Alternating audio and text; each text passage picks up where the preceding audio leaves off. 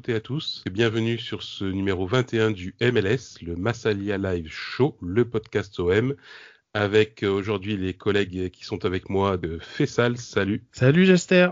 Il y a aussi Nico. Salut Nico. Salut tout le monde.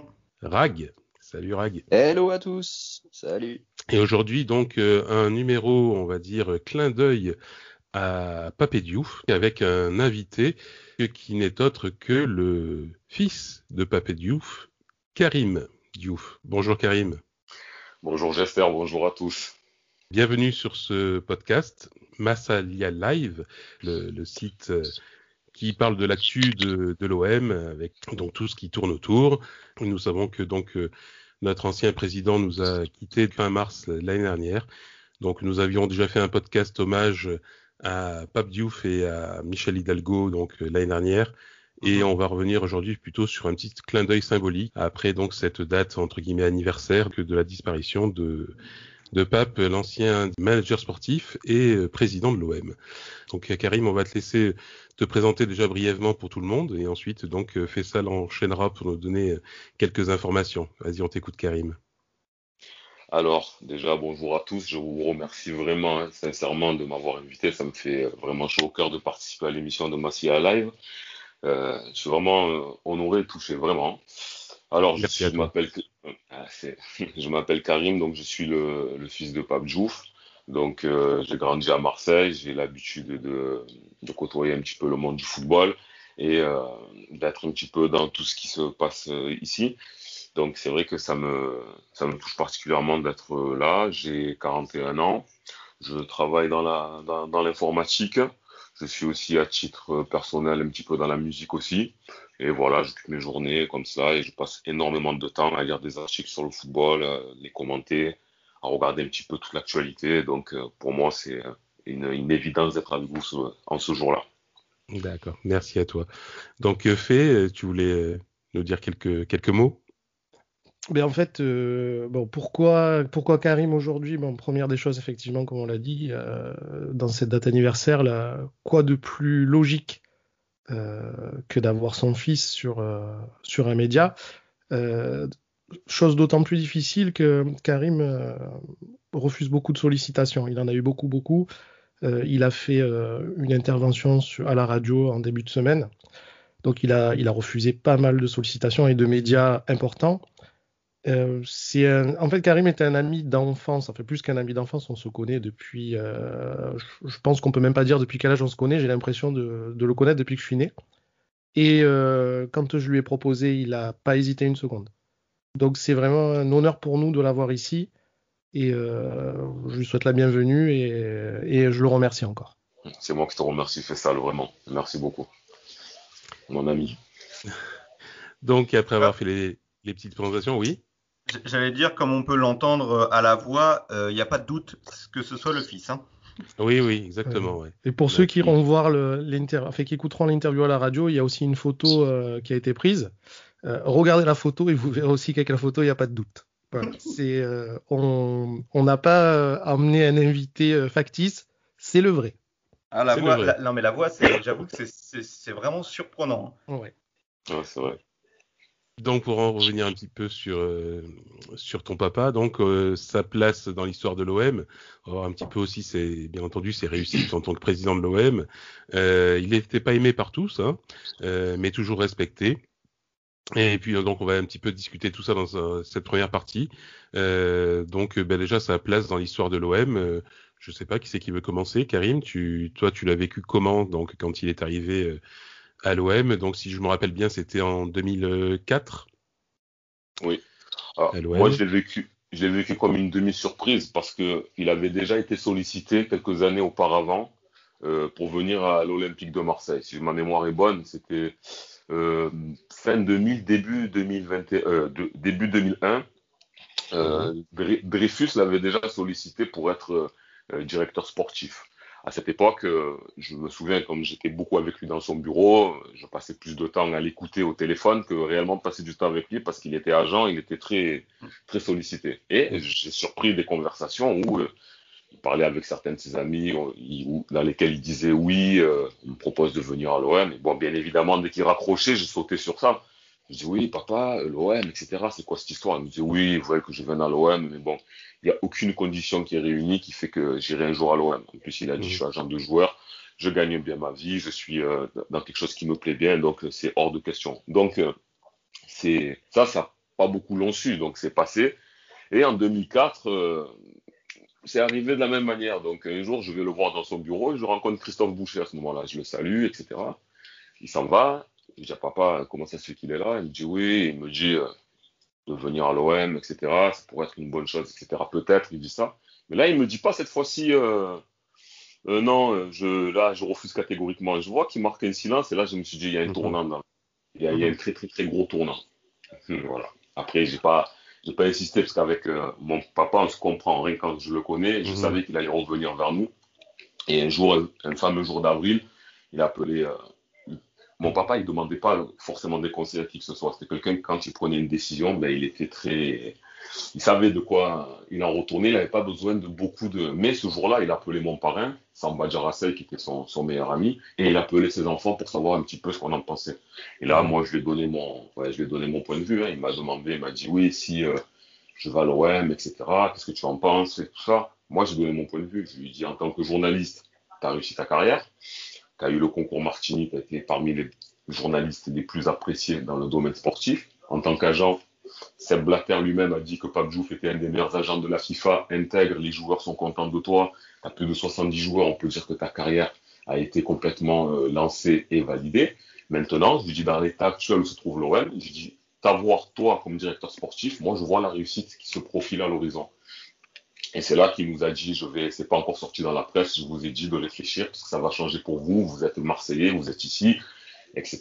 Je oui, nous, on va gérer donc L'exposition, ouais. Hmm. Ouais, c'était un petit peu tout ça. Donc, ouais, je me rappelle comme si c'était hier. donc, il avait commencé en tant que manager général, hein, c'est ça? Ouais, tout à fait. Avant d'être président en 2005, donc l'année d'après Oui. c'était. En tout cas, c'était absolument pas prévu parce que lui, je sais que. Déjà, je tiens à faire une petite aparté à ce sujet parce que euh, les, les, les, gens qui disent oui, Pape Diouf, il est allé à l'Olympique de Marseille pour gagner plus d'argent, c'est complètement faux. Parce mhm. que je peux, je peux signifier, sans dire les chiffres, que quand il était agent de joueur, il gagnait beaucoup, beaucoup, beaucoup plus d'argent qu'à l'Olympique de Marseille. À l'OM, il m'a montré ses fiches de paye. Je vais taire les chiffres, mais j'ai vu ses fiches de paye et j'ai vu le capital de sa société quand il était agent. Il est allé euh, à l'Olympique de Marseille. Il m'a dit cette fois j'ai accepté parce que les, les, les, conditions elles étaient un peu mieux réunies avec Robert Louis Dreyfus. Il a accepté mhm. parce qu'aussi en tant qu'agent il commençait à être fatigué euh, de devoir voyager à droite à gauche. Ça commençait à devenir un petit peu pénible. Il pensait avoir fait le tour. Et aussi, c'était peut-être pour lui l'occasion euh, d'avoir une nouvelle carrière. Il nous a-t-il dit aussi pour être un peu plus près de ses enfants, de sa famille sur Marseille. Donc c'est pour ça qu'aujourd'hui, euh, il avait accepté euh, cela à cette époque-là. D'accord. Les autres? Nico, euh, Rag, vous avez des, questions par rapport à ce début je, je, rebondis un peu sur, le, sur sa carrière d'agent parce que c'est vrai que quand on parle de, de Pape Diouf à l'OM, on se souvient surtout de, de, son passage en tant que président. Mais, mais effectivement, sa carrière d'agent, elle a quand même été assez impressionnante et, et on est moins, moins nombreux à savoir euh, l'impact qu'il a eu, euh, y compris sur l'OM, bien avant d'en être le président, parce que c'est, si je dis pas de, bêtises, il a été agent euh, de, de, Basile Boli, de, Marcel de Sailly, d'Abedi Pelé, il y a encore deux, trois noms qui me viennent de, Didier Drogba, je crois, et de Samir Nasri. Joseph Antoine Bell aussi, qui a fait effectivement, ah, donc c'est assez euh, pas amusant, mais c'est le, le, ça, vaut le coup d'être noté. Il a eu un impact profond sur l'OM bien avant d'en être le président. Et moi, je trouve que ça, ça, ça, pose le personnage. Et effectivement, comme tu le dis, Karim, c'est quelqu'un qui a toujours été euh, très euh, respecté pour le, la la qualité de son travail et son intégrité. Et dans le monde du football, c'est quelque chose qui est tellement rare que, que ça, pose le personnage. Moi, je, je, sais que, effectivement, comme tu disais, Jester, euh, il y a peut-être des gens qui ne l'ont pas aimé. On peut jamais plaire à tout le monde. Mais moi, je trouve que c'est cette image d'intégrité qu'il laisse qui m'a toujours impressionné. Ouais, pour revenir sur le sur les, agents de joueurs, effectivement, si je regarde un petit peu la, liste des, joueurs qui sont passés par l'OM, donc il y avait deux saillies, comme tu l'as dit, Basile Boli, euh, Bell, euh, Drogba, Galas, Abedi Pelé aussi, euh, et un certain Samir Nasri. Donc ça fait quand même pas mal de joueurs euh, dont il était l'agent. Et donc effectivement donc après il avait extrêmement bien bossé là-dessus. Il avait fait ses on va dire il avait rien rien à redire sur son métier d'agent hein. il était il était au top à l'époque là-dessus et effectivement donc quand il est arrivé à l'OM on avait une personne de, de, de, qualité qui connaissait le milieu du football ça c'est ça c'est clair Ouais, alors il faut savoir, excuse-moi, il faut savoir euh, une chose, c'est que euh, Pape Diouf, on n'a pas vraiment euh, l'impression aujourd'hui pour les gens qui qui le connaissaient pas en tant qu'agent, c'était un agent de stature internationale. C'est-à-dire qu'on ne parle pas d'un agent qui qui était implanté en France ou non non, on parle d'un agent qui était qui était implanté dans les plus grands clubs au niveau européen, qui a qui a traité les transferts, je veux dire à l'époque que ce soit de Saï au Milan ou même euh, les passages euh, à l'époque hein, de, de, ces joueurs-là euh, à l'OM. C'est un joueur, c'est un agent qui négociait en direct avec Bernard Tapie. C'était un des seuls qui pouvait discuter de d'égal à égal avec Tapie sans être comme, comme le, le, boss aimait bien le faire. Il aimait bien un peu piquer, titiller, voire tester un peu ses, ses interlocuteurs. Ouais, on se souvient aussi de, de, des passes avec Olas, hein, mais bien sûr. à propos de Ben Arfa. Hein. Tout à fait. C'est quelqu'un qui était euh, extrêmement respecté euh, d'un point de vue euh, européen, voire mondial, au niveau de son métier d'agent. Donc c'est, on, parle quand même de, de quelqu'un qui a une, une, envergure internationale, sans compter bien entendu l'aura qu'il peut avoir dans son pays d'origine, le Sénégal, où on n'a pas, nous ici, peut-être la, la vision exacte de ce qu'il représentait là-bas mais euh, Karim peut-être pourra mieux nous en parler, mais on parle de quelqu'un euh, qui était aussi connu que le président au Sénégal. Donc euh, on parle de quelqu'un qui a vraiment une stature internationale. Et moi j'ai quelques anecdotes sur sur Diouf et sur Karim quand on était gamin. Il faut savoir une chose, c'est que à l'époque, quand Karim nous avait dit que son père était Pape Diouf, nous avec les, les, les camarades de classe, on pensait qu'il mentait. Parce que comme il s'appelle Diouf, on s'est dit, euh, voilà, le gars, il s'invente une vie, euh, c'est l'OM, euh, etc. Ça fait bien, ça fait bien. Jusqu'au jour où on a vu Pabdou venir le chercher à l'école. Et là, donc un peu de stupeur. Et surtout, lui, je sais qu'on en a discuté déjà, il s'en rend pas vraiment compte, mais il vivait la vie qu'on rêvait tous de vivre. C'est-à-dire que il côtoyait les joueurs de, de l'OM, euh, avec son père, euh, il allait dans les stades, il était euh, entre guillemets implanté dans le milieu du foot. Il a des, photos avec Basile Boli, avec Papin dans les vestiaires de l'OM, etc. Enfin, il, vivait la vie qu'on rêvait tous d'avoir. Et cette anecdote, elle m'a toujours fait rire parce que vraiment au début, on pensait qu'il nous, charriait et que c'était pas vrai, qu'il s'inventait vraiment une vie. Et à ce propos, donc, Karim, c'était quoi euh, tes, journées type, donc euh, en dehors de, l'école, etc. à l'époque. Mais ça faisait quoi d'être le fils de, de Pape Diouf, donc? Au niveau OM ben, ben, alors déjà par rapport au niveau OM, bon, c'était, j'étais déjà adulte, hein, j'étais plus grand. Ce qui, ce qui décrivait ça, c'est quand quand il était euh, plus journaliste et que le week-end il nous prenait avec mon frère et moi-même et qui nous amenait un petit peu à Luvonne pour pouvoir qu'il puisse exercer son métier. Donc nous on profitait euh, d'être avec les joueurs, tout ça. Donc là, on voilà, il y a déjà un contact avec les joueurs olympiens, c'est ça quoi en fait. Voilà, exact. on était des, on était des pots de colle, nous on était là, papa, on vient avec toi, etc. Et donc euh, comme il y avait des, des joueurs que, sur lesquels euh, il y en a que j'estimais énormément, comme Joseph Antoine Bell, je l'appelais tonton. Vraiment, c'était quelqu'un de.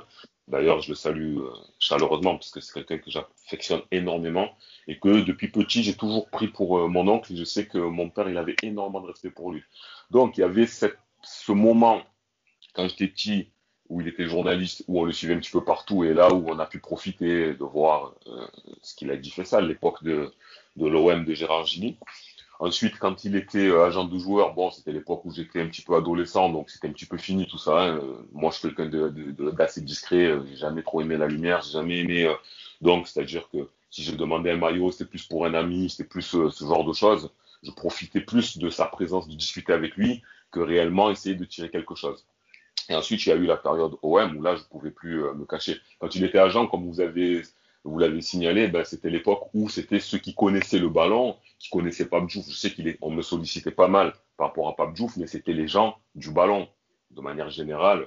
Là, aujourd'hui, quand il a été à un moment donné euh, président de l'OM, là, on prenait n'importe qui dans la rue, on lui montrait sa photo, même quelqu'un qui connaissait pas le football, il, savait qui c'était, surtout que c'était quelqu'un d'atypique, africain, etc. C'était une personne, c'est une anomalie euh, gentille, comme il le disait lui-même.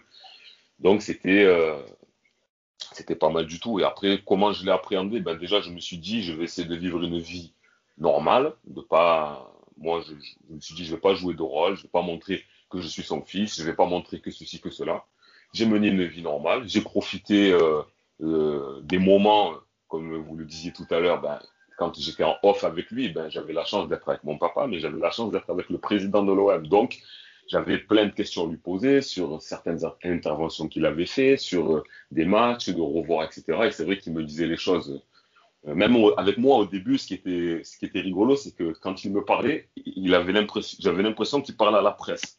Je dis, oh papa, t'es en caleçon, t'es en pantoufle, je suis ton fils. Lâche-toi, parle avec moi normalement. Et après, il se lâchait, il me disait des petites anecdotes, il complétait. Et donc, uh-huh. je savais, en tant que jeune de Marseille qui a grandi au Vélodrome, qui a grandi ici, effectivement, j'étais un grand privilégié de pouvoir, autour d'un café, discuter en off avec le président de l'OM. Donc, c'était fantastique. Et à ce propos, tiens, puisque, puisque tu en parles, euh, quand il faisait les phrases, nous on était habitués quand il était devant la presse, les médias, à faire ces longues phrases à, rallonge, hein, très très très étoffées de, langue française, il n'y a aucun souci là-dessus. Mais c'était assez perturbant. Est-ce que c'était la même chose euh, avec vous ou, ou c'était vraiment des phrases qu'il faisait par, par rapport aux médias? Euh, Je pense que c'était beaucoup avec les médias. Nous, les phrases, elles étaient courtes parce que c'était direct. On avait un papa qui était vif avec nous, donc c'était cool. Mais par contre, là où je tiens à souligner euh, cela, c'est que il maniait avec extrême habileté le verbe. Et Tout ça, à fait. Des fois, moi, je m'estime être un garçon qui, a une culture euh, classique. Je ne m'estime pas bête, je m'estime pas avoir une intelligence au-dessus. Je m'estime euh, quelqu'un qui a fait des études. Je suis dans la normalité absolue. Donc, des fois, il m'arrivait de me dire, ce soir, je vais aller voir papa en lui exposant un fait et j'ai raison, je suis sûr de moi. Mhm. Je franchissais sa porte, il se passait le temps qui se passait, et quand je sortais, j'avais l'impression de sortir d'un combat de boxe et où je me posais contre le mur et je disais non, c'est lui qui a raison. C'était impressionnant. Donc c'était ça qui me qui me fascinait chez lui, sa manière de récupérer des sujets et de démontrer avec calme, habilité, les mots adaptés, euh, sa manière de voir les choses. Et c'est mhm. ce qui m'a beaucoup beaucoup aidé. On dit que je ressens beaucoup même dans la manière de réfléchir parce que j'ai eu ce modèle-là. Voilà. D'accord, très sympa. Bah, Nico, euh, ah, vas-y. C'est la sensation euh, qu'il laissait à chaque fois qu'il intervenait. Moi, ça m'a toujours impressionné. Effectivement, comme tu, comme tu le dis, son extrême habilité à manier le verbe, mais tu peux pas le décrire mieux que ça. Il avait une connaissance de, de, de la langue française, de ses arcanes, de, de, du poids des mots. En fait, c'est toujours ça qui m'a impressionné avec lui, c'est le mot juste. Tu, sentais que quand il disait quelque chose, le mot était pesé et que c'était ce mot précis qu'il fallait employer et pas un autre. J'ai toujours eu cette sensation-là, ce, cette, beauté de la langue quand, euh, quand il la pratiquait. Moi, c'est un truc qui m'a qui, qui, m'émeut en fait. C'était un vrai, un vrai exemple euh, déjà sur l'utilisation du français de, l'école française euh, en Afrique. Euh, vraiment le, français, presque on pourrait dire le français parfait. Euh, et c'est sûr que bah, par rapport à nous autres Français qui parlons un français, on va dire un petit peu plus contemporain, si on peut, si on peut dire ça comme ça, c'était vraiment impressionnant. Et derrière ça, il y avait, c'est là, je pense que je rejoins un petit peu Karim. Je pense qu'il y avait une, énorme intelligence parce que savoir manier le, verbe, c'est une chose, euh, mais derrière, quand en plus on est extrêmement intelligent, euh, ben on est capable de, transmettre un message, de transmettre beaucoup de choses euh, quand on s'exprime. Et il n'y a forcément pas besoin de s'exprimer de, longues heures pour transmettre. Pas Diouf, je pense qu'on on pouvait rester 15 minutes dans une salle avec lui et et euh, on ressortait euh, peut-être différent parce que euh, il, transmettait beaucoup, beaucoup, beaucoup. Et je pense que c'est un petit peu tous les hommages qu'on a aujourd'hui, notamment sur sa, sa partie carrière d'agent. beaucoup, beaucoup d'anciens joueurs et encore Marcel de Sailly il y a, il y a quelques jours et qui, qui, a fait une vidéo du, depuis le Sénégal. Euh, je, je, pense que tous ces joueurs ont été marqués finalement euh, par euh, le fait d'avoir côtoyé Pape Diouf. Aujourd'hui, il, il, rend hommage, mais c'est un hommage assez profond. Il présente Pape Diouf presque comme un second père. Et je pense qu'il les a vraiment guidés, il les a vraiment, il a vraiment transmis beaucoup, beaucoup de choses à, à ces gens-là. Donc euh, c'est vraiment, euh, vraiment intéress intéressant, je trouve, d'évoquer ça aujourd'hui. Il faut se rappeler aussi. De... Ah, pardon. Il faut se rappeler aussi de la période où, euh, où euh, Abedi Pelé euh, hésite par rapport à, à ses enfants euh, pour les, leur faire intégrer euh, le centre de formation de l'OM et que c'est Pape, Pape Diouf qui se porte garant auprès de lui en lui disant qu'il va les accueillir et qu'il va s'occuper d'eux comme si c'était ses enfants. Euh, c'est exactement ce qu'il a fait d'ailleurs, mais euh, il faut quand même se dire que pour pouvoir laisser ses enfants à une personne, qu'on la connaisse ou pas, il faut avoir une extrême confiance. Et euh, je pense que la, la, relation alors entre Abedi Pelé et Pape Diouf, au-delà du cliché, ils sont africains, elle dépassait grandement le, stade professionnel ou, le stade amical. Je pense que pour eux, ils allaient chez leur oncle. C'était vraiment quelque chose de, familial. Et euh, il faut pas, il faut, il faut se souvenir de ça. Et euh, pour rebondir sur ce que vous disiez tout à l'heure, moi, il y a quelque chose que je trouve très intéressant, c'est que Pape Diouf, il n'était pas simplement intelligent. Ça, on le sait. Il parle bien français, on le sait. Au-delà de ça, euh, c'était pour moi un précurseur en termes de communication. Et, au niveau communication, il était extrêmement en avance. Et en même temps, je pense que c'était un fin psychologue. C'était quelqu'un qui était capable euh, en quelques minutes de jauger la personne qu'il avait en face de lui psychologiquement, euh, de savoir tout de suite s'il était en position de force ou pas. S'il n'était pas en position de force, il avait la capacité de rééquilibrer les débats. S'il était en position de force, en fonction de ce qu'il attendait, c'était quelqu'un de bienveillant. Il n'allait pas humilier une personne ou quoi que ce soit, mais par contre, s'il était en position de force, c'était impossible de le faire lâcher. C'est pour ça que euh, les joutes verbales dont on parlait avec Jean-Michel Aulas, Jean-Michel Aulas le respectait clair, énormément. Et c'est pour moi une des seules personnes qui a pu avoir euh, des mailles à partir avec Aulas, toujours dans le respect, et euh, qui était sur le même niveau, voire parfois même, ah ben, qui était au-dessus.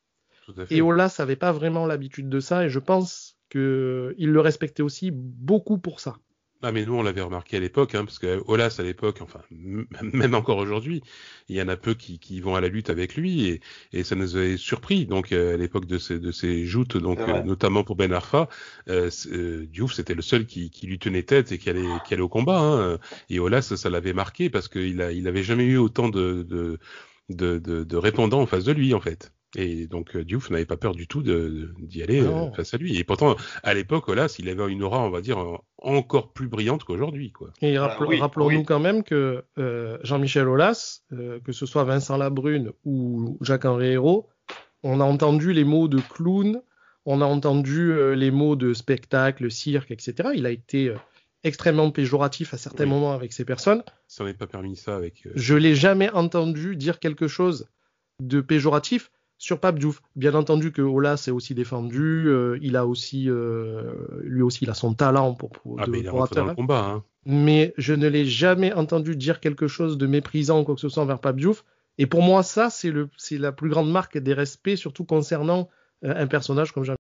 Mais surtout, surtout dans ce milieu-là, en fait. Euh, et c'est vrai que moi, je suis quelqu'un qui, qui attache beaucoup d'importance à, à, l'homme ou, la femme, hein, euh, plus que plus qu'un bilan. Et c'est vrai qu'aujourd'hui, là, on a démarré il y a, a, a peut-être 20 minutes. C'est vrai qu'on a plus parlé de l'homme que du bilan. Euh, et si on doit faire un, parallèle avec Olas, euh, Olas, quand euh, l'heure l'heure de, de, lui rendre un hommage, qui arrivera malheureusement un jour, euh, je pense qu'on parlera d'abord de son bilan. Et c'est un petit peu le cas de tout le monde, de tous les personnages dans le foot. On va dire d'abord, euh, ah ouais, très très grand président, il a eu un un super bilan, il a fait ci, il a fait ça. Et c'est vrai que Pape Diouf, on, en plus du bilan, on peut dire, euh, ouais, c'était vraiment quelqu'un de, de, de, bien, de respecté pour ça, plus que pour son bilan. Et je pense que les deux en même temps, bah, on n'a on a jamais eu un président effectivement qui a autant tenu tête à Olas, parce que Olas a eu quelqu'un en face de lui, euh, de, de quelqu'un de bien, un grand homme et quelqu'un de compétent. Et je pense que bah, ça lui a fait du bien aussi à lui-même d'ailleurs, à, à Jean-Michel Olas. On avait une discussion en off avec Karim, donc après euh, j'aimerais bien qu'il qu intervienne là-dessus justement. euh, quand on parle de la place de, de Pape Diouf dans l'histoire de l'OM, sur la comparaison entre les présidents, tu sais, ce dont on avait parlé, les gens qui comparent, euh, alors Pape Diouf dans l'histoire de l'OM, est-ce qu'il est meilleur que Tapi, est-ce qu'ils sont au même niveau, est-ce que Tapi est au-dessus, etc. Et tu avais une réflexion super intéressante si tu veux nous la faire partager. Alors, fais ça juste avant de répondre à cela, et je vais répondre à ce que vous disiez par rapport à Jean-Michel Aulas, si ça va m'amener à, à, la question que tu me poses. Euh, déjà, moi, je me disais, c'est vrai que j'étais très surpris euh, de voir euh, dans la presse Pape Diouf, Olas, Olas, Pape Diouf. C'était, moi, je mangeais des pop-corn et je regardais ça parce que c'était assez impressionnant. Quand j'étais en off, je lui disais à papa, j'ai dit, papa, tu, tu l'aimes pas Olas? Il dit non, pas du tout. Il me dit, j'ai du respect pour lui, on s'apprécie bien. Il m'a dit, c'est vrai que de temps en temps, il m'agace, il est agaçant, mais je lui dis, mais pourquoi? Il me dit, oh, tu sais, nous, sans se le dire, on est tombé d'un commun accord lorsqu'il s'approche, lorsqu'il s'approchait euh, OM Lyon, Lyon OM, on mettait volontiers un peu de, sel et un peu de piment euh, avec des déclarations pour justement pour que Canal Plus soit content, que les supporters se chauffent et qu'on ait un très très très grand match. Il disait on faisait exprès. Après on s'était quelques jours après au téléphone euh, où on mangeait au restaurant dans un coin et on en rigolait. Il me disait c'est quelqu'un pour qui j'avais du respect, qui faisait du bon travail il a dit, ça aurait pu ne pas se passer comme ça parce qu'au début, il, Olas, il a testé. Il, connaissait quand même Pape Jouf. Il a quand même testé. Quand il a vu qu'il y avait du répondant, il y a eu du respect de suite et il y a eu de la communication. Donc Jean-Michel Olas, oui, c'était. Je sais qu'il respectait euh, mon papa et mon papa le respectait beaucoup aussi. Et les, coups de gueule, c'était plus euh, OL, OM que vraiment les hommes entre eux, ce que je sais qu'ils s'appréciaient vraiment. Ensuite, pour euh, revenir à ce que la question que tu me disais, Fessal, effectivement, que Olas, c'est vrai qu'à jamais, ça sera un grand président comme tapis. Après, là, j'ai vu qu'il n'y a pas longtemps, euh, euh, dans l'équipe, je crois, non, France Football, il est sorti euh, la liste des présidents les, les, plus cap enfin, non, les présidents les plus appréciés ou les meilleurs présidents de Ligue 1. Exactement, oui. les meilleurs, oui. Les, meilleurs, C'est un peu difficile de, de pouvoir le faire parce que pour moi, il y a président et propriétaire.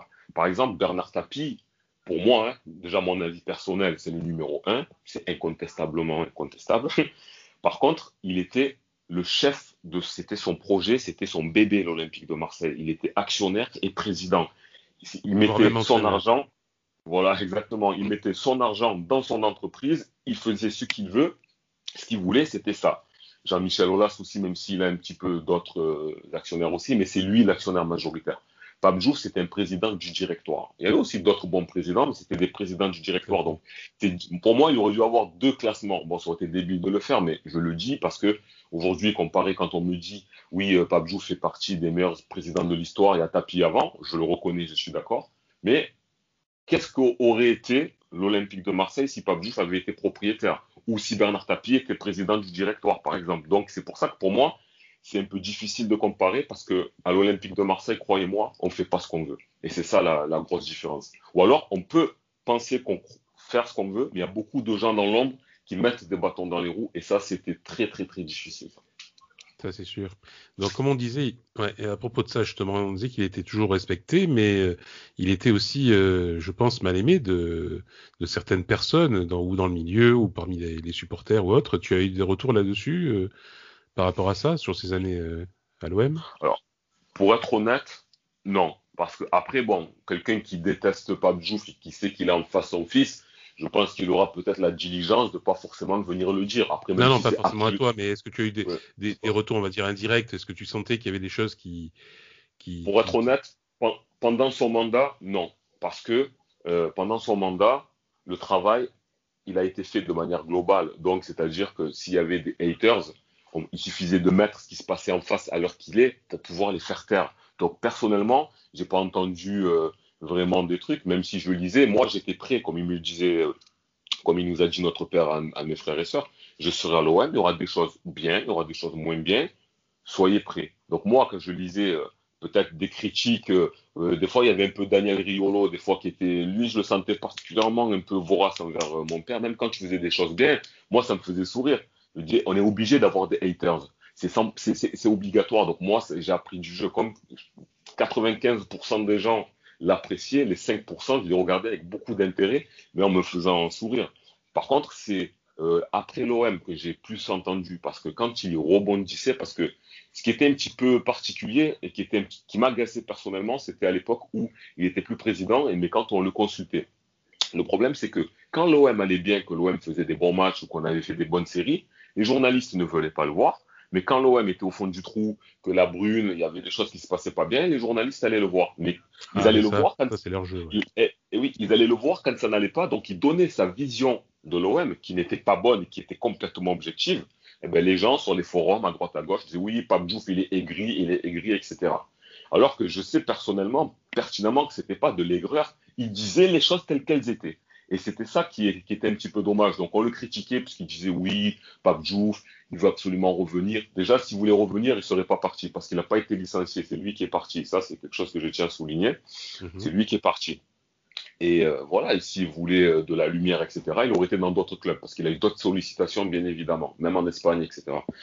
Donc, euh, non, pour répondre à ta question, j'ai pas eu de. Franchement, non. Et des fois, même moi qui fuis, des fois, je marche, je mets une capuche, je vais au stade, je mets une capuche pour être tranquille. Les gens me disent, ah, ton papa, etc. et tout. Non, j'ai entendu vraiment que du positif. De toute façon, le bilan parle pour lui. À un moment donné, euh, moi, je regarde, c'est ce qu'il me disait souvent, je regarde pas ce qu'on dit des gens, je regarde ce qu'ils ont fait. Et le bilan, il parle pour lui. Donc, euh, voilà. C'est clair. C'est- C'est bien aussi que tu, tu parles un petit peu de l'après parce que euh, on, justement il y a un an on avait fait un podcast hommage à, à Pape Diouf et à, à Michel Hidalgo et j'avais abordé cet aspect-là euh, dans, dans le podcast où j'expliquais que euh, toutes les années qui ont suivi, euh, effectivement moi personnellement en tant que supporter, euh, je m'étais un petit peu détaché du discours de Pape Diouf Euh, et tu as raison parce qu'en fait à chaque fois qu'on le faisait intervenir euh, bah, c'était quand, quand la période n'était pas forcément rose. Et on sait très bien tous qu'on n'a pas eu beaucoup de périodes roses derrière. Euh, mais voilà, on n'est pas allé le voir pour, pour le titre de champion de France, par exemple. Euh, par contre, derrière, on est, on est souvent allé le voir. Et moi, forcément, en tant que supporter, c'est vrai que euh, ça m'agaçait de, de, de, de voir euh, Pape Diouf et de dire mais, mais pourquoi? Pourquoi on lui on va le voir? Pourquoi? Et c'est vrai que je m'étais détaché petit à petit de, de Pape Diouf euh, et, et j'en avais parlé l'année dernière parce que euh, je, je disais que forcément ça, ça prenait un petit peu le pas aussi moi euh, par rapport à, à son bilan parce que à chaud c'est compliqué de, de réagir et je me disais moi, ça fait dix ans que bah, je me détache petit à petit.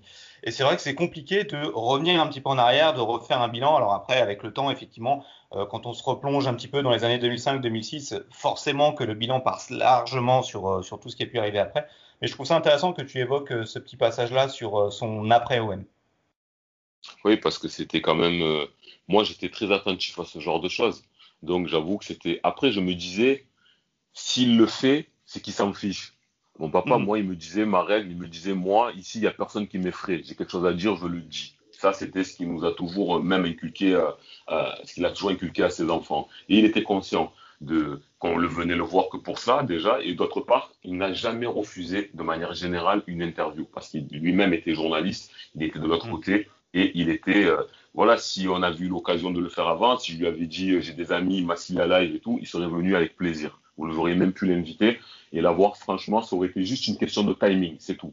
Et euh, c'est vrai que c'était un petit peu agaçant parce que les gens disaient, il était, il était aigri, alors qu'il disait surtout la période quand il disait, en fait, en fait, il tuait les rêves des Marseillais. Par exemple, pour vous donner un exemple, hein, je ne vais pas être trop long non plus, mais par exemple, quand il disait, euh, quand il y avait Bielsa qui est venu, Bielsa, ça a été, euh, comme on en parle avec Fessal en off, Bielsa, ça a été un peu la bouée d'air. Tout le monde cherchait un nouveau chouchou, on n'en avait plus depuis Drogba réellement.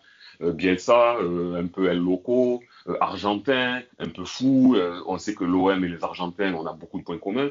Eh ben, quand il a déclaré personnellement, moi, je n'aurais pas pris Bielsa, ça a fait des. Et surtout, j'ai un article, je peux le prouver, il a dit Bielsa, ça va être un feu de paille. Et c'est ce que je pense de Sampaoli aussi. Il a dit ça, c'est le genre de gars qui va motiver, ça va être un grand feu. C'est comme si on allumait un feu avec du journal et non pas avec euh, du bois. Et après, ça Mm. va pas tenir sur la, sur la durée. Il disait, en plus, quelqu'un, un entraîneur qui ne parle pas français, je l'aurais pas pris. Et là, il s'est pris des foudres.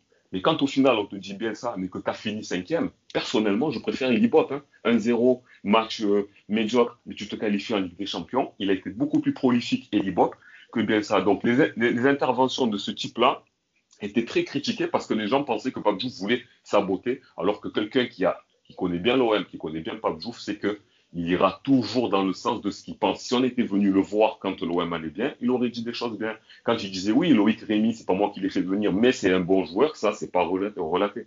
Oui, et puis il reste ce truc, euh, comme, euh, comme on disait, euh, une fois qu'il est parti, les journalistes ne venaient l'interviewer, ne venaient le chercher que quand ça allait mal. Mais une chose qu'ils ont oublié, et je pense, tu, tu me diras ce, qu'il en pensait lui, mais il y a, pour moi, il y avait une, une forme de fierté dans le sens où l'OM des titres, quand Deschamps est revenu, 2010, les trois coupes de la Ligue, euh, enfin la, totale qu'on a eue après, c'est aussi les fondations de, tout son travail. C'est le résultat de tout son travail. Donc je pense qu'il y avait aussi une fierté de ce côté-là. Oui, il y avait une, il y avait une fierté, mais il y avait quand même aussi euh, le connaissant. Après, sur ça, il était très très fier et très très pudique, même avec nous, ses enfants, même moi qui essayais de lui tirer un peu les verres du nez, etc. C'était un peu difficile de lui faire dire ça. Mais en fait, il y avait une fierté, mais il y avait beaucoup, euh, pas une mélancolie, j'ai pas le mot. Il y avait quand même un regret de ne pas avoir pu être euh, à l'inauguration de ce, de, de, ce qu'il a fait. Et ça, c'était, voilà, parce que l'année d'après, il, nous avait dit, hein, mon frère et moi, on était dans son bureau, il a dit, bon, on a raté le, le titre, on a battu Lyon à 8 points d'écart, un concours de circonstances. Le jour où il y a une équipe qui fait mieux que Lyon, on n'est pas les seuls. Donc, c'est l'année Gourcuff, Chamac, etc. Il a dit l'année prochaine, on est champion. C'est certain. Et quand, et ça, je défie n'importe quel homme de construire, de bâtir des choses et ensuite de le laisser à quelqu'un d'autre. Donc ça, c'était, il a pas, c'est pas trop répandu sur ça, mais je sais que c'est quelque chose qui l'a quand même un petit peu touché parce qu'il aimait profondément l'OM. Il était content pour l'OM, mais bon, il était plus content pour les joueurs en eux-mêmes. Le, discours, parce que les tous les joueurs quasiment l'ont appelé, ils ont dit président, c'est vous, etc sa fierté, elle était là, mais c'est vrai qu'il n'a pas pu accomplir euh, ce qu'il avait voulu. Même si l'année d'après, il avait dit on sera champion, qu'il ne l'était pas, il aurait préféré être là pour terminer. C'était ça. plus, que des, plus que des fondations, Rag, c'est surtout euh, lui qui fait venir euh, Didier Deschamps, de toute façon. Donc, pour moi, quoi qu'il arrive, l'homme qui a fait venir Didier Deschamps, et Didier Deschamps, c'est l'homme qui ramasse tous les titres à l'OM depuis, voilà, l'empire, comme dirait, comme dirait Max, euh, bah, c'est pas Diouf. Par rapport à Deschamps, moi je me souviens que euh, j'avais eu la discussion avec lui quand je lui dis mais pourquoi Deschamps? Moi je comprenais pas Deschamps. Déjà moi en fait j'ai rien contre lui mais il m'énervait Didier Deschamps parce que je sais qu'il avait été contacté quelques années auparavant, il n'a pas voulu venir. Là il a vu que ça sentait très très bon et il est venu. Et ça je dis à papa mais pourquoi tu, tu, il m'énerve lui. En plus je disais mais on a besoin Deschamps il découvre pas des joueurs etc. Et après, il me regarde et me dit, mais est-ce que j'ai besoin de découvrir des joueurs? Il me dit, est-ce que j'ai besoin? Il me dit, j'ai un homme, j'ai besoin d'un homme pour la gagne. L'équipe, elle est là. Je l'appeler pour lui dire, j'ai besoin de quelqu'un pour soulever le trophée en fin de saison et quelqu'un qui va leur tenir un discours de vainqueur. Dit, c'est pour ça que j'ai pris Deschamps. Il m'a dit, qu'est-ce que tu crois? Si j'avais une équipe encore à construire, il m'a dit, j'avais d'autres, d'autres noms en tête et je l'aurais pas appelé. Et surtout que, justement, c'est, par rapport à Didier Deschamps que l'embrouille a commencé à arriver avec euh, la brune parce que ça commençait à dire oui, euh, Pape Diouf, en fait, euh, par rapport à Guéret. Euh, mon père, il est allé voir Dreyfus en lui disant Boss, il faut nous donner l'argent pour prolonger Eric Guéret parce que il commence à avoir des sollicitations et c'est vrai que ça commence à. La Brune, il a dit à, à Dreyfus non, il faut patienter encore un peu, etc., etc. Ils ont laissé passer. Ensuite, qu'est-ce qui s'est passé? C'est que Guéret, il a eu d'autres offres. Il a dit désolé, président, je sais que vous vouliez me prolonger, mais que euh, là-bas, en haut, ça n'a pas été fait. Donc, je, vais commencer à étudier ce qu'on m'a proposé à côté. Ce qui fait que, par la suite, la Brune, il a commencé à dire, oui, en fait, Pape Diouf, euh, il voulait pas garder Guéret, c'est lui, parce que tout le monde applaudissait Guéret au stade. Ça, c'est lui qui me l'a dit, c'est mon père, il a dit la Brune, c'était ce qu'il avait dit. Hein. Ah, il disait dans les couloirs de l'OM, oui, Pape Diouf, en fait, il est tellement imbu de sa personne que, euh, que, que Guéret soit complètement acclamé, ça le gêne, ça le dérange parce qu'il a plus le pouvoir. Et Fab c'est là qu'il a dit oui, c'est vrai que pendant ce temps-là, j'avais pris juste DJ Deschamps, il était inconnu à l'OM, c'est vrai, si je voulais de là. Donc, ce qui m'a fait rire, c'est qu'il a dit par la suite, je suis allé chercher juste celui qui a gagné la Ligue des Champions à l'OM, celui qui a. Voilà, donc c'était du, du, du pipeau, du n'importe quoi. Donc, c'est vrai que c'était une période qui était quand même assez particulière. ça tirait de chaque côté, oui, bien sûr. Mm. Ouais, effectivement. La période était compliquée sur la fin, oui. Bah, c'était compliqué, puis en plus, quand tu dois composer avec un Vincent Labrune, euh, c'est marrant, tout à l'heure on parlait d'Olas et du respect mutuel qu'il y avait entre euh, Olas et Pape Diouf, mais si Olas a tellement tensé des gens comme, euh, comme Labrune ou comme Héros par la suite, c'est que comparativement, c'est facile, hein, je tire sur l'ambulance, mais c'était des guignols. C'était des guignols, par contre, ils savaient manœuvrer en coulisses pour pourrir les gens. Et je pense que si, si ton père est parti, c'est qu'il savait qu'avec des gens comme ça, il ne pourrait plus faire avancer l'OM. Enfin, c'est moi, c'est mon idée. Hein. Après, c'est c'est toi qui le connais. En fait, ce qui s'est passé, c'est que encore une fois, je me place en tant que son fils parce que par rapport à tout le monde, j'avais un œil particulier parce que j'avais un œil sentimental sur, euh, sur l'homme. Moi, je voulais qu'il lui arrive rien, qu'il soit, parce que je savais que le contexte marseillais était particulier. Quand il était à l'OM au départ, c'est ce j'en en parle aussi avec Fessal, c'est que euh, il est arrivé, euh, l'OM avait fait une finale de Coupe de l'UFA, une, une, épopée extraordinaire. Bon, on sait tous que c'était l'arbre qui cachait la forêt. On n'était pas en championnat, on avait fini dixième, onzième. On n'était pas, euh, les, comptes, ils étaient absolument pas dans le vert. On n'était pas dans une bonne situation. Il a repris le bateau avec, euh, il fallait colmater. Moi, je me souviens, j'étais très attentif à ça quand il y avait les, fins de match, surtout qu'au début, c'était difficile. On gagnait pas des matchs, on faisait des nuls au vélodrome, etc. Je regardais à la télé, je regardais un petit peu. Tout le monde se cachait dans les couloirs tout le monde se cachait, il n'y avait que Pape Jouf qui parlait et qui était là, qui essayait de défendre un peu et qui, disait un petit peu ce qui allait se passer, comment ils allaient travailler. Mais dès l'instant, en 2008, 2009, qu'on avait une équipe qualifiée en Ligue des Champions, qu'on avait des bons joueurs, que le stade était avec Pape Jouf, qui s'était passé l'épisode des Minots, que avec on battait Lyon, on battait le Paris Saint-Germain, etc. je regardais les couloirs, il y avait tout le monde qui traînait autour de, de Bono, de Paganelli pour se faire interroger. Et ils poussaient Pape Jouf dans l'ombre parce qu'ils essayaient de s'attirer euh, le, micro et la lumière. Et c'est là que Vincent Labrune est arrivé. Mon père, il m'a dit, Vincent Labrune, j'avais rien contre lui au départ. Il a dit tout simplement, c'est qu'il est arrivé en essayant de parler de sujets qu'il ne maîtrisait pas. Et moi, il m'a toujours dit, Karim, si tu veux pas passer pour un compte dans la vie, quand tu vas parler avec quelqu'un qui maîtrise un sujet, assure-toi, toi aussi, de le maîtriser. Si tu ne le maîtrises pas, ne te mets pas, apprends et reviens il disait maintenant se retrouver avec des Vincent Labrune qui, qui, qui, sortaient du néant, pour reprendre son, son expression, et qui venaient, qui commençaient parce qu'il y avait un peu d'argent, il n'y avait pas d'argent, et quand il y a eu 40 millions ou 50 millions de plus en plus-value, mmh. Vincent Labrune osait s'asseoir en face de lui en lui disant Oui, mais pas avec l'argent, il va falloir faire ça, il va falloir faire ça, il va falloir faire ça. Et c'était ça qui, qui, fait que son, il lui a dit gentiment Reste au conseil de surveillance, laisse-moi gérer les, les finances, les joueurs, etc. Et comme la brune, après, voulait un peu plus de lumière, c'est là où euh, il lui a dit la même chose. Maîtrise ton sujet, reviens. Il n'a pas fait, il est resté dans, ce, dans ces trucs-là, et c'est là que la, guerre a un petit peu, commencé. Même moi, au début, je me disais, mais c'est qui celui-là? J'ai tapé sur Internet, il n'avait même pas de Wikipédia, il n'avait rien. je disais, mais c'est quoi ça? C'est qui? Après, je respecte l'homme, attention, j'ai rien contre, contre lui, mais ses agissements, c'était. Euh, il voulait un petit peu tirer de la lumière. Vous savez, quand l'OM, euh, ça commence un petit peu à marcher, que les supporters ils commencent à t'acclamer, ben, à un moment donné, tu dois pas du gâteau aussi. Ouais. C'était un petit peu difficile. C'est le milieu du foot aussi, hein. pas que du foot, mais, mais à l'OM particulièrement. Oui. Ouais, complètement. C'est vrai. Sur, sur, sur, la fin, juste je termine sur cela. Ce qui a fait, ce qui a fait de la peine, c'est que tout le monde pense que la Brune a gagné. Moi, mon père, il m'a dit, quand on était en Suisse en juin 2009 et que euh, en fait, Pape Diouf, il refusait d'aller au conseil de surveillance qui se trouve à Paris, en fait. Mm. Même, il nous disait, qu'est-ce que je vais foutre à Paris deux fois par semaine quand euh, sur 10 qui participent, il y en a 8 qui habitent à Marseille? Il a dit, j'ai d'autres chats à fouetter, je monte pas, et les gens, ils descendent. La brune s'est servi de ça pour dire à, à, Dreyfus. Dreyfus a dit, oui, Pape, il faut y aller, etc. Mais Dreyfus, il était sur son lit de mort, et la brune, il n'a pas lâché. Il était là, oui, mais, oui, mais, oui, mais. Mon père, il a dit, vous savez quoi, euh, patron, reposez-vous. Moi, je suis venu plus pour prendre vos nouvelles que pour parler de l'OM. Si maintenant ça vous fait du souci parce qu'il était en train de pleurer, pas, je veux pas que vous partiez, etc. Il a dit, non, non, non, ça vous fait trop de soucis, c'est votre bras droit, je préfère me retirer pour que vous puissiez vous reposer, etc. et prendre des décisions plus tard que rester là à combattre un homme qui est, qui est, qui, est mourant et qui a, qui a d'autres choses à penser quand la brune, lui, ne l'a pas fait. C'est pour ça que j'ai un respect pour lui. Tout le monde dit qu'il a été chassé. Comment on peut être chassé en finissant deuxième du championnat, Ligue des Champions, en ayant fait 50 millions d'euros de bénéfices? Voilà, donc la Brune, c'est petit. Je trouve que c'est au-delà de son parcours de président, je parle à ce moment-là, c'était petit. Et mon papa, il aurait dû se méfier de, ce genre de gens. Voilà. Ah oui, mais de toute façon, c'était sorti dans la presse, hein, ça, les, soucis qu'il y avait entre les deux. Ça, c'était clair. Donc, pour, je sais pas, pour revenir un petit peu sur des, des choses un petit peu plus, euh, peu plus décontracté, on va dire. Euh, est-ce que tu aurais pas des, des, anecdotes, des choses qui que toi, toi seul ou entre guillemets euh, euh, à nous, nous raconter? Ah, Fessal nous a vendu une avec Ribéry. Alors là, on est tous accrochés à la table, on attend que ça. C'est la meilleure celle-là. Allez, raconte-la s'il te plaît, c'est la meilleure.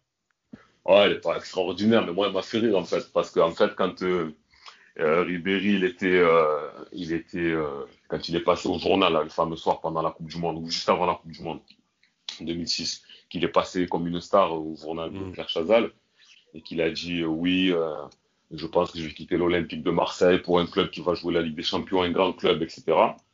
Mon père, il était chez lui, il regardait TF1, il regardait les yeux ouverts Ribéry. Après, il a appelé mon oncle, il a dit Tu l'as vu celui-là, ce qu'il a dit? Il rigolait tout seul.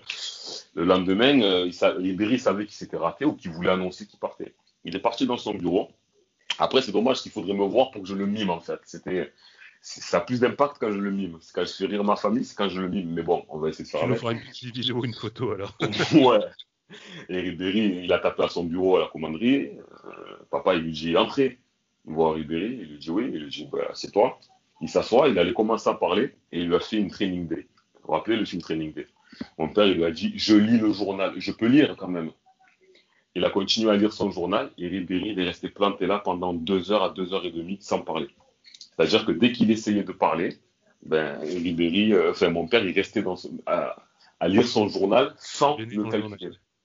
Il lisait son journal, il répondait au téléphone, et à un moment donné, euh, Ribéry il a, dit, il a dit, écoute, tu fais des interventions télévisées comme bon te semble, je te parlerai quand j'en aurai envie. Et là, pour l'instant, j'ai pas envie. Entre te parler et lire mon journal, lire mon journal, c'est plus important pour moi. Mais en plus, il, il a, il a piégé Ribéry parce que Ribéry, il pouvait pas se lever et partir. Tu peux pas dire, bon, ben, c'est bon, c'est comme ça, c'est ton patron qui est en face quand même. Et c'est c'est resté quand même plus de deux heures. Et c'est là où j'appelle ça du, euh, c'était pour lui montrer le respect. C'est là où c'est du charisme parce que Ribéry, c'était, il partait pour la Coupe du Monde, c'était la star en devenir, etc. Et il a vite, vite, vite calmé. Et après, quand il a fini de lire, il a replié, il a posé ses lunettes, il lui a dit, tu sais, si tu avais une chance de pouvoir quitter l'Olympique de Marseille cet été, une chance sur mille, eh bien, sache que tu viens de la rater. Voilà. Mais ce qui m'a fait rire, c'est que j'imagine Ribéry avec mon père, c'est, moi, il me l'a déjà fait ce coup. Et franchement, se retrouver avec quelqu'un de comme pas juste charismatique qui lit son journal et qui veut pas vous parler et que vous êtes en face, moi, ça me faisait ça quand je faisais une bêtise. J'avais le ventre gargouillé. Franchement, les gars, c'est dur, hein. Moi, ça, je l'ai vécu. C'était, j'aurais pas aimé être à sa place. Donc ça, ça m'a fait un petit peu rire. Après, il y avait le deuxième. Ah. Ouais. Pardon, Karim, Karim, juste que Ouais. par rapport à cette anecdote-là, tu m'avais aussi expliqué que, que Ribéry, il avait été reçu par l'assistante, la secrétaire, et qu'en gros, Ouais. avant de rentrer dans le bureau, il avait poireauté une demi-heure dehors avant d'être reçu. Ah oui, aussi, oui, oui, ah oui, mais ça a duré son histoire, ça a duré un match, plus une mi-temps, plus le temps additionnel. Ah oui, c'était, voilà, c'était, euh, après, l'histoire, elle s'est passée comment? C'est que, après, il lui a dit, voilà, tu as fait ça, il lui a dit, tu sais, il faut respecter l'institution. Il a dit, tu sais, là, tu, le respect que tu que as fait là, tout, toute l'année que tu as passé là, à bien jouer avec euh, l'OM, les supporters, là, tu viens de le mettre par terre et de l'écraser. Il a dit, ça, c'est pas bon. Il a dit, parce qu'on est allé te chercher, si tu as brillé, tu vas à la Coupe du Monde, c'est sous les feux de- des projecteurs. Il a dit, donc là, le- les Marseillais, il va falloir leur rendre et ne pas se comporter comme ça. Il lui a dit, donc, tu as deux solutions. Et ça, euh, il sera, moi, ça, il, a peut-être déjà la presse, mais moi, il me l'a dit parce que je lui posais des questions. Il a dit, tu as deux solutions. Soit tu continues à faire le, barbeau dans les médias, tu dis un petit peu ce que tu veux, et crois-moi que tu vas passer la saison en CFA, voire tu vas pas jouer du tout et ta carrière, elle s'arrête là. Il a dit ça, c'est la première solution. Soit c'est la deuxième solution, tu fais profil bas, un petit mea culpa, tu continues à jouer au ballon comme tu sais le faire, tu fais une saison excellente, et crois-moi que tu iras dans le club que tu as envie d'aller. Non seulement tu partiras avec un tour d'honneur, les supporters t'applaudiront, tu toucheras un gros salaire, tu iras dans le club que tu veux, et l'OM, tu sauras été reconnaissant parce que tu nous feras rentrer de l'argent. Tu as deux solutions tu, et tu nous dis. Il a dit, ah non, président, de suite et tout, pas de souci, je vais faire ça. Il a dit, voilà, l'histoire, elle est simple. Mais c'est le genre de, comportement, il faut pas l'avoir parce qu'ici, t'es à l'OM, t'es pas ailleurs. Au final, ça, on en, fini. ouais, on en discutait sur, sur, sur beaucoup de cas, et même avec euh, Jacques-Henri Hérault, euh, Diouf, c'était celui qui avait compris qu'on devait respecter l'institution, comme tu le disais, l'OM, et il n'hésitait pas à aller au- se mettre devant, devant les joueurs et les mettre de- le nez dans le caca, hein, comme on dit. Euh, Eh oui. Ceux que n'ont pas su faire d'autres, et même dans d'autres clubs actuels, euh, aujourd'hui, on voit bien comment ça se passe. Et donc le, le respect de, du club, le fait d'être mis en lumière effectivement par, par le club. Après, il y a, y a aussi les à côté, bien entendu. Il peut y avoir des, des, des- on n'est pas forcément mis en lumière par, à une certaine période, mais en tout cas, le respect de l'institution, c'est ce qui fait la base, en tout cas, pour les supporters et pour, euh, pour l'Olympique de Marseille. Donc là, effectivement, il, il avait tout compris là-dessus. J'allais dire, remets juste le contexte, c'est que à ce moment-là, Ribéry, c'est quand même le meilleur joueur de ton équipe. tu vois, c'est, c'est quand même pas un petit Ribéry. Je veux dire, c'est pas. Euh, il est, Mais comme l'avait fait le tapis avec Antonin, hein, Voilà, il a pas pour fait le ça. de maillot. Exactement. C'est Il bon, a pas t'as fait ça le avec meilleur un. joueur, je te jette, au revoir, ciao. Voilà, il a, il, c'est pas une anecdote avec un petit joueur où tu te dis, ouais, bon, ok. Non, non, non, c'est le meilleur joueur de ton équipe à qui il a fait ça. C'est, c'est extraordinaire. Bien sûr, il faut pas. Dès l'instant où, euh, pour être un bon président, il faut, avoir peur de personne et savoir faire les choses, peu importe qui. euh, C'est pour ça que moi-même, en fait, mon papa, il me disait à cette époque, tout le monde croit que j'ai fait quelque chose d'extraordinaire. Il a dit, j'ai tout simplement appliqué les choses qui étaient applicables. Un, club a le droit de ne pas vouloir vendre un, joueur qui est sous contrat. Il a dit, c'est simple, parce qu'il m'a dit qu'il avait reçu aussi des coups de fil d'autres présidents de Ligue 1 il y avait le président, euh, alors je sais plus où il jouait à ce moment-là, de Jimmy Briand, qui, je sais pas s'il était à Rennes ou à Guingamp, je sais plus, un club. Il a dit oui, il veut partir absolument. Pape, comment tu as fait pour garder Ribéry? Il a dit, confrère, je vais tout simplement te dire, tu dis, il- est sous contrat, c'est tout. Il a dit, j'ai rien fait d'extraordinaire. S'il faut, tu réimprimes son contrat et tu le lis. Et c'est pas parce qu'un joueur, il a un- une, excellente offre qui arrive qu'il peut dire je pars. Il a signé un contrat. Et si maintenant il ne veut pas le respecter, il aura des pénalités. Il a dit je ne fais qu'appliquer les choses qui sont applicables. En fait, on a l'impression, en fait, c'est fort, mais quand on, il faut savoir revenir à la base des choses. Et c'est ce qu'il disait. Beaucoup, on, on parle de son intelligence, etc. Là, c'est pas être intelligent, c'est savoir utiliser les outils qui sont à votre disposition. Tout Tout à fait, ouais. parce qu'aujourd'hui, de nos jours, là, c'est complètement euh, les joueurs stars et qui, qui décident de leur avenir. Et puis je fais ci, je fais là, et les, les clubs qui qui disent plus rien. hein. Donc c'est complètement retourné. Hein. Exactement. Alors que les, clubs, ils ont leur à dire. Quand, quand tu as un président comme ça, enfin imagine, c'est quand même le meilleur joueur de l'équipe. Donc imagine tout le reste du vestiaire derrière qui voit ça. Co- comment tu veux être un joueur, on va dire, un petit peu plus secondaire et te dire, ah ouais, mais, mais, mais c'est mort, moi, c'est mort, jamais de la vie, je pourrais me permettre de faire un truc comme ça. Tu vois, et clairement, c'est ce qu'il a manqué à- et qui manque encore à l'OM depuis des années et des années. ce qu'il y a de, de, de, euh, d'important, c'est que euh, là, je suis très prolixe sur le sujet parce que c'était des questions que je lui posais beaucoup. Et moi, il m'a, il, il bluffait pas dans le sens que si par exemple Ribéry, euh, il aurait voulu qu'en faire qu'à sa tête, il n'aurait pas joué la saison d'après. Il aurait, voilà, comme quand il a dit aux, journa- aux journalistes, vous faites ce que vous voulez, mais moi, l'équipe A, elle monte pas au Parc des Princes dans de telles conditions. Il est allé au bout des choses. Et c'est ça qui, a attiré son, c'est-à-dire que même s'il avait Lionel Messi à l'OM et que Messi, ça serait passé comme ça, Messi, il aurait serré le banc. Après, il y a des clubs où euh, le président, euh, il aurait, on l'aurait renvoyé, euh, comme Messi faisait ce qu'il voulait, c'est différent. Mais là, Marseille, c'était, il avait quand même ce truc-là où il disait, euh, voilà, moi, ce qui me faisait plaisir, c'est qu'il savait manager. Je vais vous donner un autre exemple. Ça, c'était en off, c'était, euh, il me l'avait dit, parce que moi, à un moment donné, je lui dis, oui, euh, comment tu faisais pour gérer? Il m'a dit, je vais te donner un cours de management rapidement. Il m'a dit, en 2009, la fin de saison, j'avais promis une super prime à, euh, à toute l'équipe si on était champion. On l'a pas eu. Il m'a dit, il y a eu un joueur qui a tapé à ma porte. Bon, je peux le citer, c'était Benoît Chéroux. En plus, j'aime bien Benoît Chéroux. Il, a dit, et c'était lui qui avait fait la meilleure saison quasiment en 2009. hein. Il avait été élu, euh, il avait été élu euh, meilleur joueur du mois plusieurs fois, et lui estimait qu'il avait droit à la prime. Il a tapé à sa porte, il a dit, ouais, monsieur le président, on n'a pas été champion, mais par contre, je demande une augmentation parce que j'ai fait ce que vous m'avez demandé, etc. Papa, il lui a dit, bah écoute, Benoît, je te félicite, tu as fait ce, pourquoi tu as été payé? Pourquoi tu as, tu as été payé pour faire ce que tu as fait? Il a, dit, il a dit, par contre, tous tes petits copains, il y en a certains qui n'ont pas réussi, personne n'est venu me voir. Maintenant, tu as fait ce pourquoi tu as été payé. Par contre, Be- Benoît Chiroux avait demandé 100 000 euros en plus par mois. Il avait demandé une augmentation assez conséquente. Il a dit, par contre, maintenant, si à partir de là, tu fais un début de saison comme tu l'as fait là et que tu me montres tu montes encore en régime, tu reviens me voir avec ton agent au mois de décembre et on reparlera de, ta, de ton augmentation. Benoît Chirou, il est parti et euh, pas dépité. Il a dit Ok, président, pas de souci, je sais ce qu'il me reste à faire, c'est avec plaisir. Qu'est-ce qui s'est passé? Un mois après, Pape Diouf débarqué, il s'en va. Un mois après, Dacier qui arrive. Qu'est-ce qu'il a fait, Benoît Chirou Il est allé taper à sa porte à Dacier et il lui a dit Ouais, président, moi l'année dernière, j'ai fait ci, j'ai fait ça, etc. Dacier lui a signé un chèque de 100 000 euros de plus par mois. Mon père, il m'a dit La morale de l'histoire, c'est que sur un seul joueur, j'ai économisé sur j'ai économisé 100 000 euros par mois. Donc, ça, sur un an, ça aurait fait 1 200 000 euros. J'ai économisé sur lui et en plus, je l'ai remotivé. Il a dit, voilà la différence entre quelqu'un qui sait manager et quelqu'un qui a du mal à le faire. Moi, il m'a dit ça, mais encore, il me l'a dit avec ses mots. Il m'a éclaté. Il m'a dit, voilà comment économiser 1 million d'euros en gardant un joueur motivé, voire plus. Ah oui, c'était fabuleux. Moi, je, je buvais un café avec lui, il me racontait ça, c'était fabuleux.